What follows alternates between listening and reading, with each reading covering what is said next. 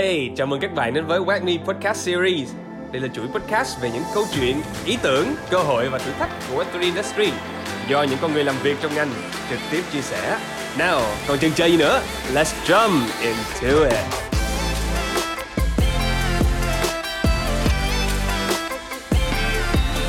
When you buy the deep, but it's keep dipping.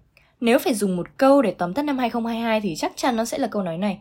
Khi mà bạn nghĩ rằng đây đã là đáy rồi, mua vào thôi, thì cái đáy nó lại sâu thêm một tí nữa. Phải nói rằng là 2022 quả thật là một năm mà thị trường diễn biến đầy khó khăn và bất ngờ đối với các nhà đầu tư. Các khoản đầu tư thua lỗ chỉ sau vài tuần hoặc là đôi khi chỉ trong vài ngày, thậm chí là vài giờ. Và đây quả là một cuộc tàn sát kéo dài để lọc ra những portfolio manager khôn ngoan nhất. Và dưới đây là recap những cú lừa ngoạn mục nhất trong năm 2022 ở thế giới crypto. Đầu tiên, theo cơ sở dữ liệu của REC, vụ scam lớn nhất vào năm 2022 là cú sập của đồng Luna, dự án được xây dựng bởi Terraform Lab, xảy ra vào tháng 5 năm 2022, dẫn tới khoản lỗ 40 tỷ USD của dự án. Và để cho các bạn thính giả của WACMI dễ hình dung, thì 40 tỷ là tương đương với 1 phần 10 GDP của Việt Nam năm 2021. Hai đồng tiền thuộc quản lý của Terraform Lab là LUNC và USD. LUNC thì đóng vai trò là một native token của blockchain Terra, còn USD thì lại là một crypto-backed stablecoin. Ngắn gọn lại thì đồng tiền ổn định USDC và Luna mất cân bằng do hành động rút tiền đột ngột với số lượng lớn từ người sáng lập của Luna và dẫn đến sự mất giá của LUNC và USDC. Các nhà đầu tư vội vàng thanh lý tài sản thế chấp và hệ quả của việc đó chính là cuộc khủng hoảng đầu tiên của năm 2022 xảy ra với một khối lượng lỗ khổng lồ lên đến 40 tỷ đô, dự báo cho một năm không hề êm ái với các nhà đầu tư crypto. Theo sau Luncy là khoản lỗ khổng lồ 2,8 tỷ USD của Genesis diễn ra vào 21 tháng 1 năm 2022. Genesis đã chịu ảnh hưởng nặng nề từ việc sụp đổ của FTX. Và trên bảng cân đối kế toán thì Genesis có các dư nợ vào khoảng 2,8 tỷ USD. Công ty cũng tiết lộ rằng là họ có 175 triệu USD trong tài khoản ở FTX, nhưng mà đã buộc phải tạm rút tiền do điều kiện thị trường. Ở vị trí thứ ba của chúng ta là Celsius Network. Công ty đã chịu thua lỗ nặng nề do điều kiện thị trường crypto bị giảm nặng nề dẫn tới khoản lỗ 1,2 tỷ USD thâm hụt trong bảng cân đối kế toán được công bố vào ngày 13 tháng 6 năm 2022. Nền tảng đã tạm ngưng nạp rút tiền một tháng trước khi phá sản với lý do là điều kiện thị trường khắc nghiệt.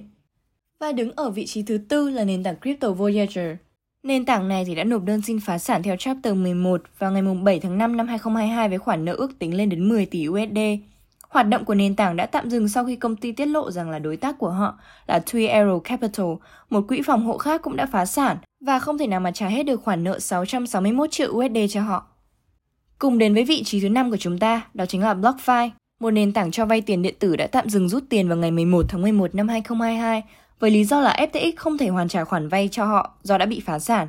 Công ty đã đệ đơn xin phá sản theo Chapter 11 BlockFi ước tính thì họ có khoản nợ phải trả trong khoảng từ 1 tỷ đến 10 tỷ USD và chủ nợ lớn nhất của họ là Ancora Trust, công ty đã cho họ vay số tiền 729 triệu USD.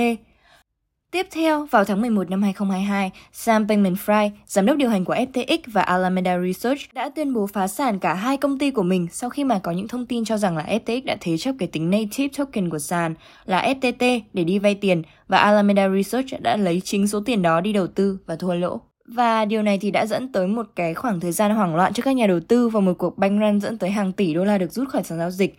Và giá trị của token FTT đã giảm mạnh hơn 95% chỉ sau 24 giờ và các dự án liên quan tới FTX cũng báo cáo những khoản lỗ đáng kể. Vào tháng 10 năm 2022, các nhà chức trách Brazil đã phát hiện ra một kế hoạch Ponzi do Francisco Valdivino da Silva, hay còn được gọi là Bitcoin Check, điều hành.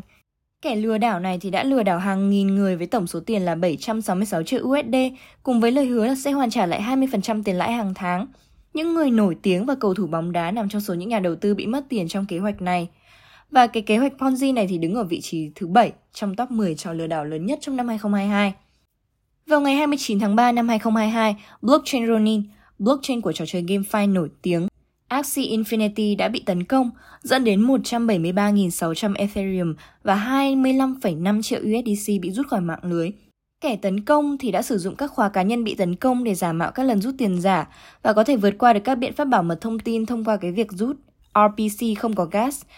Binance thì cũng đã có hỗ trợ lấy lại một phần số tiền bị đánh cắp và một cái vòng tài trợ do sàn giao dịch dẫn đầu đã huy động được 150 triệu USD để hoàn trả một phần cho người dùng và duy trì hoạt động. Ở vị trí thứ 9 và thứ 10 của chúng ta, không thể không kể đến Bridge Wormhole và Nomad, cả hai thì đều bị hack, dẫn đến việc là bị đánh cắp hàng trăm triệu USD.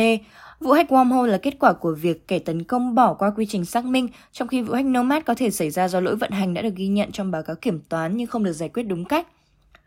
Và nhìn chung thì năm 2022 là một năm đầy thách thức với tất cả các nhà đầu tư Web 3, nhưng chúng ta, An và các khán giả của WACME thì cũng đã vượt qua được và đã cùng ngồi đây tổng kết lại năm cũ với nhau. Và ngay cả khi là những cái chỉ báo thì đều nói năm 2023 thì cũng sẽ là một năm mà kinh tế thị trường không mấy tích cực và cũng có phần ảm đạm. Nhưng mà An và WACME thì mong muốn là mọi người sẽ luôn luôn nhìn thị trường nói riêng và cuộc sống nói chung như một cái cốc một nửa đầy và với luôn luôn là với một cái ánh mắt tích cực mọi người nhé. Và cảm ơn các thính giả của WACME đã lắng nghe số WACME, we are gonna make it.